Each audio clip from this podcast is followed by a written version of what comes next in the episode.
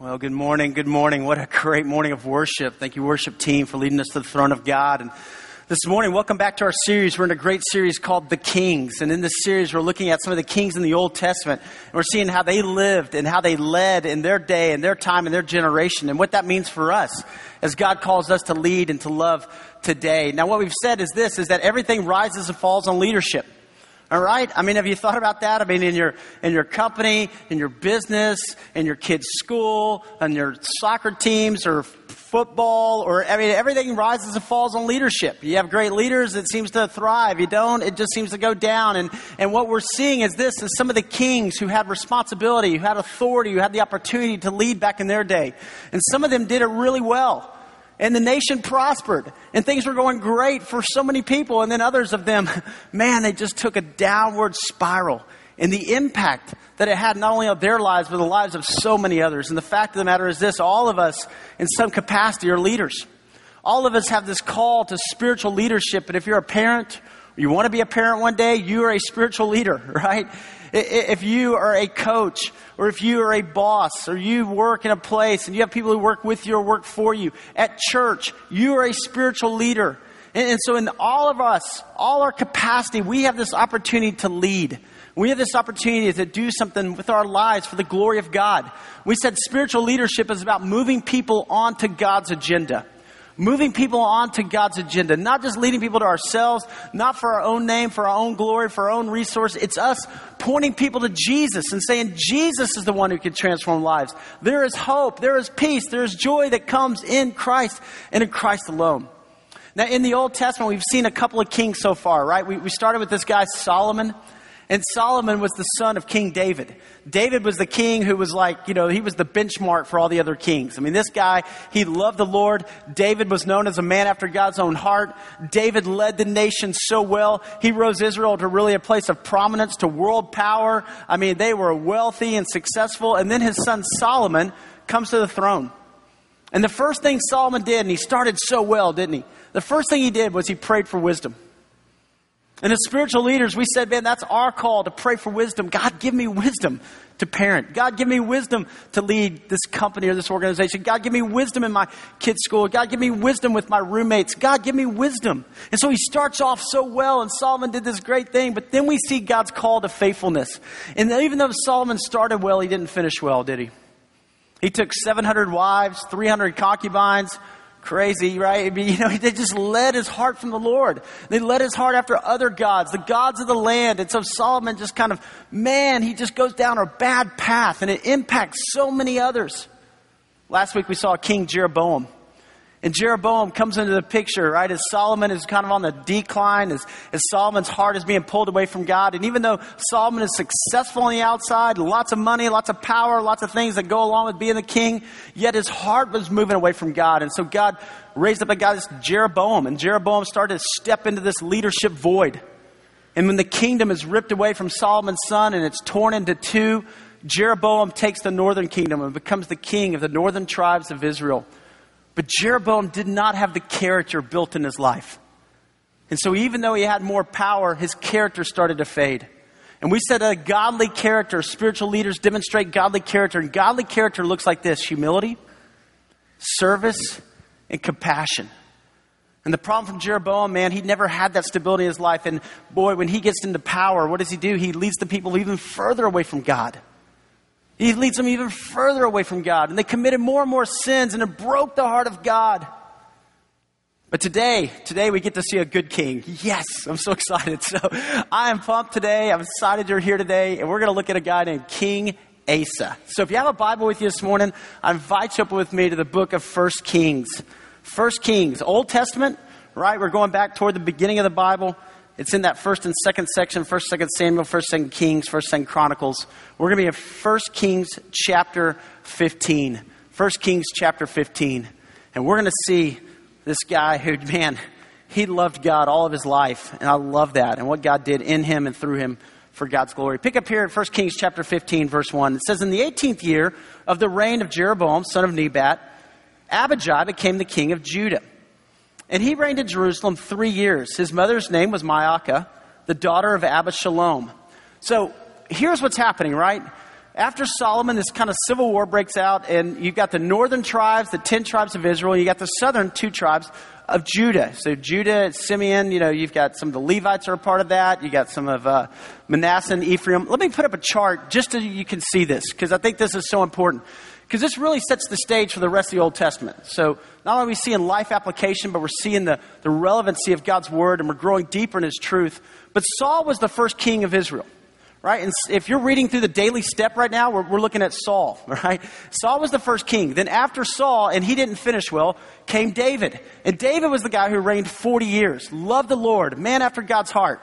After David, Solomon becomes the king. All right? And God had told David, David, because of your faithfulness, you will never cease to have a man on the throne. And so Solomon is his son. He becomes the king. Now here's where the kingdom is split. After Solomon becomes this, the, the kingdom is split into two. You got Jeroboam who goes to become the king of the Israelites in the north. Rehoboam, his Solomon's son, and he becomes the king of Judah. So he becomes the king of Judah, and he reigns 17 years. And then you've got Abijah, his son, and then today we're going to see Asa. But it's important because the line of David, this is the messianic line. This is the line that Jesus will come through. So David never ceases to have one on the throne, right? Jesus, the King of Kings and the Lord of Lords. So we're looking at Abijah right now. And Abijah, he only reigns three years. He doesn't do very well. It says he committed all the sins his father had done before him. Now that's a really sad phrase in Scripture. I got to tell you, it only occurs five times in the Old Testament. He committed all the sins that his father had done before him. Four of the times are about the kings in the north. So Jeroboam, we're going to see Ahab next week. Same thing, right? This is the only king of Judah where it's said of him that he committed all the sins his father had before him. His heart was not fully devoted to the Lord, his God, as the heart of David, his forefather, had been. Nevertheless, for David's sake, the Lord his God gave him a lamp in Jerusalem by raising up a son to succeed him, and by making Jerusalem strong. For David had done what was right in the eyes of the Lord, and had not failed to keep any of the Lord's commands all the days of his life, oh, except in the case of Uriah the Hittite. And even as great of a man as David was, he, he still messed up, right? He wasn't perfect. He wasn't perfect. We've all sinned, haven't we? We've all made mistakes. There's all things in our lives that, that we regret. But the awesome part about David is even at the end of his life, he was known as a man after God's heart. Even after he blew it, even after he made mistakes. And maybe you're here today. And maybe today you're carrying around some guilt. Maybe today you're carrying around a regret. And I want to tell you, by the grace of God, there is redemption. By the grace of God, there is hope. There is restoration. And you don't have to live in that guilt. That you can go forward and be a man or a woman after God's heart. You are redeemed. You're restored. You are made new. Praise be to God. That's what He can do for you today in Christ and Christ alone. It says there was war between Rehoboam and Jeroboam throughout Abijah's lifetime. As for the other events of Abijah's reign and all he did, are they not written in the book of the annuals of the kings of Judah? There was war between Abijah and Jeroboam, and Abijah rested with his fathers and was buried in the city of David. And Asa, his son, succeeded him as king. So here's what we know about Asa. In the 20th year of Jeroboam, king of Israel, Asa became the king of Judah. And he reigned in Jerusalem 41 years. His grandmother's name was Maacah, daughter of Abishalom. Asa did what was right in the eyes of the Lord. Ah, I love that. Way to go, man. You know, way to go. Asa did what was right in the eyes of the Lord, as his father David had done. He expelled the male shrine prostitutes from the land and got rid of all the idols his father had made. He even deposed of his grandmother Maacah from her position as queen mother because she had made a repulsive Ashtaroth pole. Asa cut the pole down and burned it in the Kidron Valley. Although he did not remove the high places, Asa's heart was fully committed to the Lord all his life. He brought into the temple of the Lord the silver and the gold and the articles that he and his father had dedicated. Wow. This guy did it right. This guy lived it well. And although he wasn't perfect, and you can go over into Second Chronicles and see some mistakes that Asa made, I want to tell you the guy loved the Lord. And he was committed to God all the days of his life. Now, look at what Asa inherited. Er, I mean, Asa inherited a mess, didn't he? I mean, for 60 years, the, the country's been going on a decline spiritually. I mean, you got 40 years under Solomon, 17 years under Rehoboam, you got three years under Abijah. So you've got this downward spiral that the country is going down. And Asa steps into it. Now, Asa has a decision to make, doesn't he? Asa could go, you know what? I'm the king. and I'm going to kick it back here. You know, I need somebody to fan me. I need somebody to feed me those little grapes, right? And I'm going to kick back because I'm the king and I got a great life. I could just cruise along, you know, like my dad did and his dad. I mean, we're good. But Asa stepped in and engaged. And Asa, by the grace of God, changed the culture. He changed the culture. He did something. You know, in all of our lives, right? We have the same temptation. In all of our lives, everything in our life is built to make us comfortable, isn't it? We got our big comfy couch, we got our big screen TV, you know, we've got our air conditioning, and it's so easy for us, even in our day and our time, to kick back and go, you know what? I'm good. I mean, really, I'm blessed. I'm okay. We watch reality shows where, you know, people sit back and they watch other people live life. You know, I'm just like, yeah, I mean, you're really, I mean, you're watching people do these incredible adventures and all these things while we sit back and watch that. And it's built for us to be a spectator. And yet God says, You're not a spectator. You're a part of my plan. I want to use you for my glory. Christianity is not a passive faith. Christianity is an active faith. Christianity calls us to step up and get involved. Jesus said, Come, follow. Jesus told his disciples, right? Therefore, go and make disciples of all nations. And we've got to decide, just like Asa had to decide. Am I going to step up? Spiritual leaders engage, right? Spiritual leaders engage. Spiritual leaders serve and give and pray and are active and involved. And I want to tell you, Asa, even though he inherited a mess, Asa realized that he wasn't a slave to what he inherited. He wasn't a slave to what he inherited. Maybe you just need to hear that today. You're not a slave to what you inherit.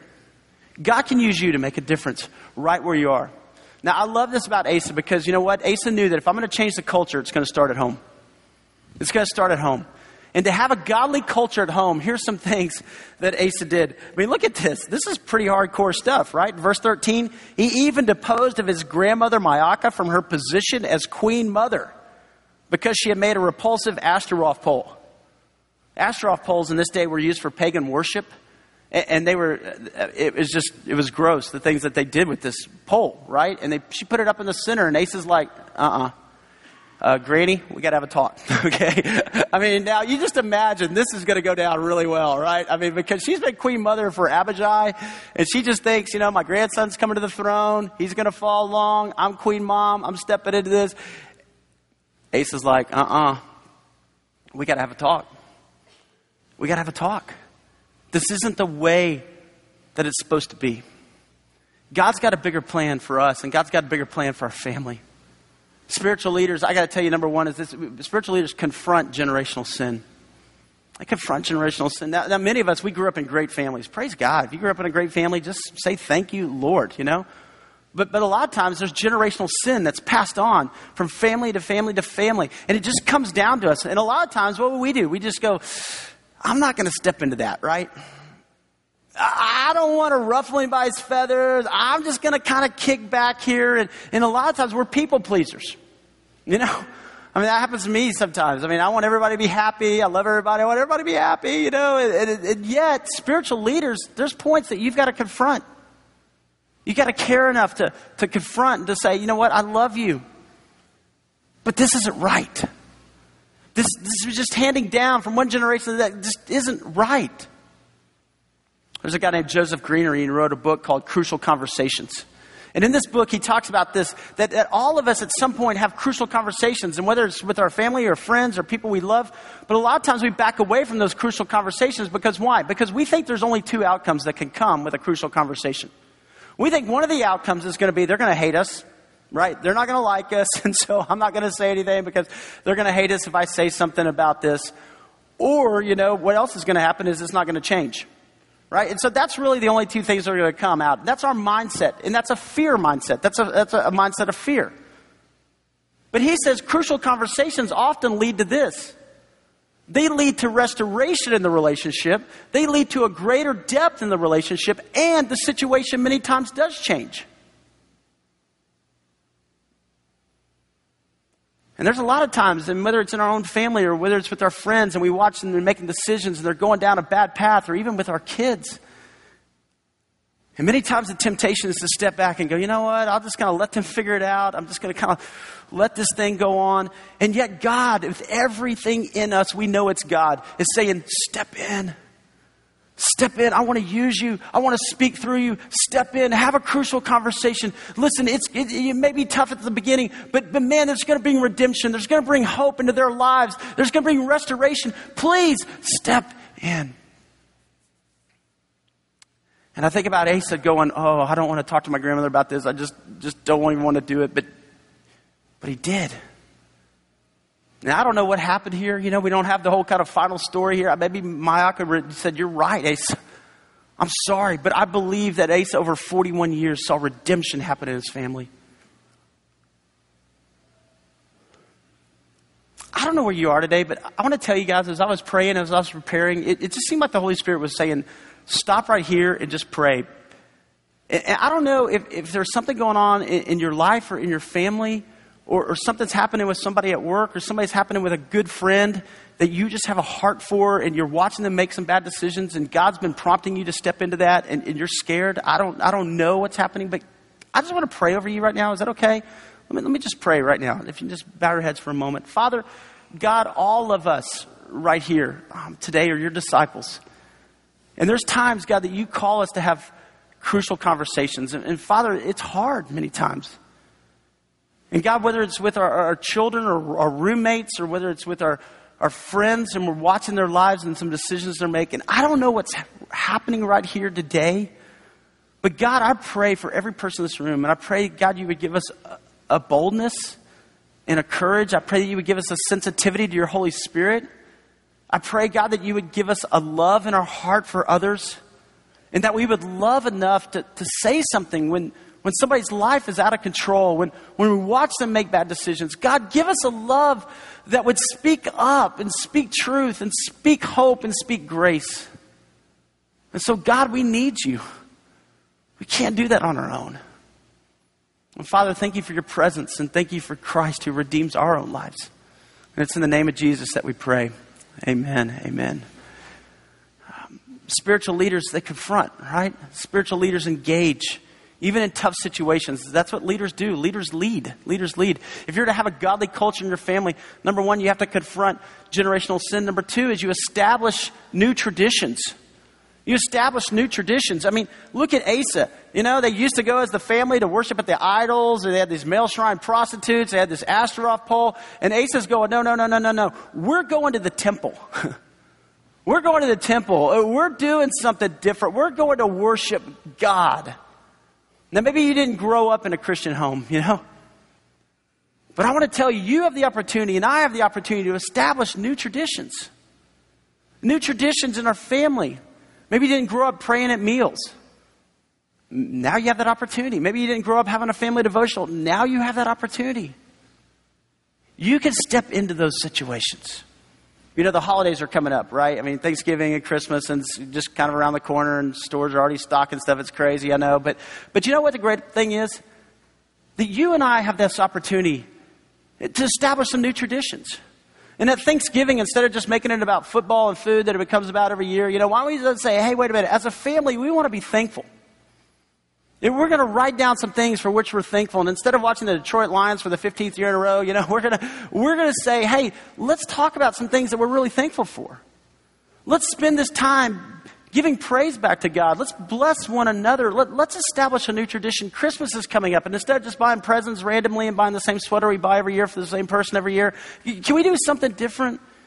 Is there somebody who's poor? Is there somebody who's disadvantaged? Is there somebody that we can help?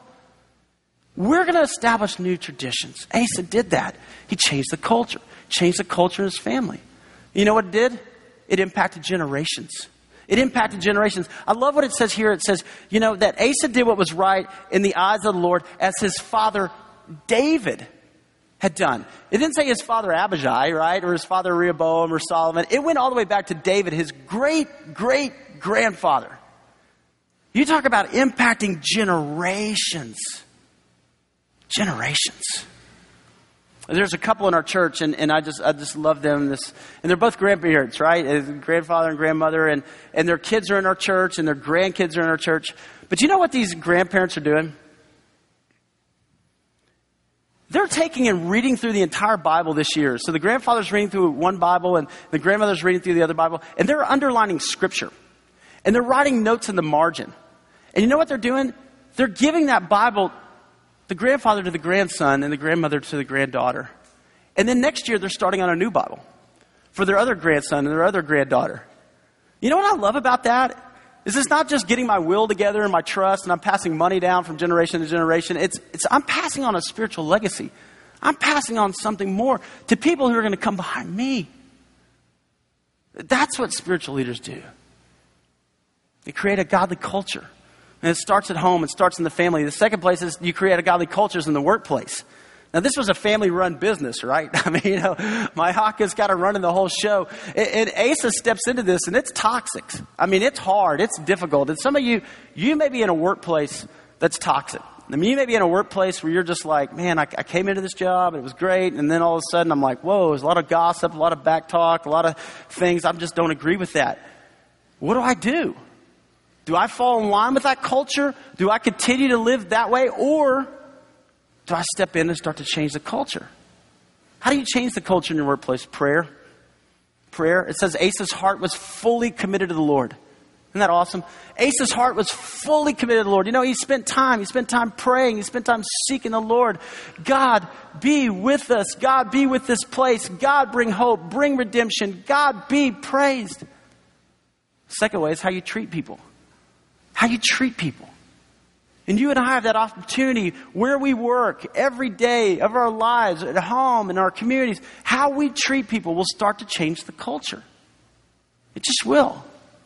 I was talking to a guy this past week. His name's Dave, and, and Dave was telling me this. He said, You know, Jeff, he said, uh, when I first got to this job, he said, I wasn't sure if there were a lot of other believers, but I met this guy who was another Christian. And so we said, Let's do a Bible study. So every Friday morning, we met for a Bible study. He said, then after a few weeks, people started to hear about this. And, and he said, I play Christian music, you know, in my office. I put a Bible on my desk and nobody's ever said anything. But people walk in and say, hey, you know, tell me about this. And he said, last week I had four people ask me about it. He said, this past Friday we had 15 guys who showed up for our, our Bible study because it's, it's incredible. He goes, then the CEO got, oh, got up and he, we bought a new hospital and he was praying a blessing over this hospital. He said, guys, we just want to pray a blessing over it. And I'm like, pray a blessing over it. Wow, I never heard those words before that were happening. He goes, I'm just seeing God work in my company. And he was so excited about it. And I thought, wow, it didn't happen overnight, right? But it took some time, but there's starting to be a change. They're changing the culture slowly but surely. And then you see to change the culture in the community. Change the culture in the community and to create a godly community. And that's what was happening here with Asa. That's the decisions that were being made, and it was impacting so many others. And you could do that, and I could do that. As God calls us to impact this community, it starts as they went to worship at the temple. It started with Asa serving and saying, I want to be involved in something bigger than myself. I want the nation to come around and rally around God. That's why we talk about worship one hour, serve one hour, serving and giving back but volunteering and using our time, investing in the lives of others, investing in people and watching them grow up. And then be creative. God has given you gifts and talents and ability. Be creative. You could start a blog, right? Anybody can. And start writing about what you would like to see God do in our community or what you'd like to see God do in the world for His glory. You, you could write a song. You could write a book. The possibilities are endless. Her name is Molly, and Molly just has this incredible heart for being a mom. And she does such a great job of, of teaching her children as this rite of passage, you know, as, as these girls are growing up. And it's always awkward as a parent to have those conversations about the birds and the bees with your kids, you know, and you're like, oh, I don't know how to get into this, and we got to talk about it. But it's, and Molly's, you know, just done this great thing and developed this, this opportunity to talk with her kids and then she said, Well, I'm sure other moms are going through this same thing, so maybe I can lead a, lead a course and just help. And we could come along and pray. And this past Wednesday, 35 women showed up here to talk about that. How do we help our daughters step in and become godly young women? I love that. Darren Clark, who grew up and man, he had an estranged relationship with his dad, and he just thought the difference that dads and their can make is they engage with their children. And so what did he do? He started the Father Son Bowl. This past year, 1,200 players at the Father's Son Bowl. It was just somebody who said, God, use me. God, use me. I don't have all the answers. I'm not perfect, but, but God, I'm, I'm here. I'm available. Use me. And here's Asa, right? And Asa just stepping forward. Asa engaging for the glory of God. Leaders lead. That's what they do. And it doesn't happen overnight, right? It was 60 years of moral decay, and it took 41 years, man, for the culture to start to turn. But you see these daily deposits, daily deposits, daily deposits in your marriage, daily deposits with your roommates, daily deposits for the glory of God, and the culture starts to turn. And you and I can be a part of that. You know, everybody in the Old Testament, right, they're kind of measured against King David. In the New Testament, right, the King of Kings, Jesus Christ has come, and Jesus, our King of Kings, praise be to God. Now, what did Jesus say to his disciples? What did he say? Matthew chapter 5, Sermon on the Mount. He said, You are the salt of the earth. That's what he said. You disciples, you are the salt of the earth. Hey, but if salt loses its saltiness, how can it be made salty again? It is no longer good for anything except to be thrown out and trampled by men. It's interesting about salt back in this day, right? Salt was valuable back in this day. I mean, salt was almost a commodity because it was, you know, just worth currency back then because you had to flavor the food, but you also had to preserve the food. Salt meant the difference between life and death for a lot of people. But here's the thing about salt It doesn't do any good there, does it? I mean, salt in the salt shaker, I mean, it, it doesn't do anything at all. It's just there. The only time salt works is when it's poured out on the food, right? When it's just poured out. That's when it works. It doesn't do anything here. And Jesus knew that. He said, You, you are the salt of the earth. And he kept going, right? He said, uh, You are a light of the world. And a city on a hill cannot be hidden. Neither do people light a lamp and put it under a bowl. Instead, they put it on a stand and it gives light to everyone in the house. Uh, last year, we were in Israel on a biblical study tour. We do that about every three years with our church and take people to Israel. And I bought this oil lamp, first century oil lamp. And so this is what they, people would have used back then. Now, you imagine they didn't have electricity. So you're talking pitch black at night, right? I mean, you're talking just dark, dark, dark. But they would put oil in this lamp and then they would light the lamp. And he goes, You know what? People light a lamp, but they don't hide it. What do they do? They put it on a stand. They put the light on a stand and it gives room and light to every room in the house. He said, You are the light of the world. You. You. It doesn't do any good if the light's not burning. He said, In the same way, let your light shine before men that they may see your good deeds and praise your Father in heaven. You and I, we're called to lead. You and I are called to engage. And you think about the church through the centuries, you think about the risk that men and women have taken. It was the church who first started schools. It was the church who first started hospitals. It was the church who first started hospice. It was the church who first started soup kitchens. It was the church who first stepped out and started prison reform. It was you. It was the church. And now the generations have come to us. And God has given us a very clear vision as a church to reach people with the love of Christ and to grow fully mature disciples, to be engaged with the hurting, with the broken, with the lost, with the poor, to make a difference in our day. But it takes all of us, all of us, for the glory of God. Her name is Ann Lees.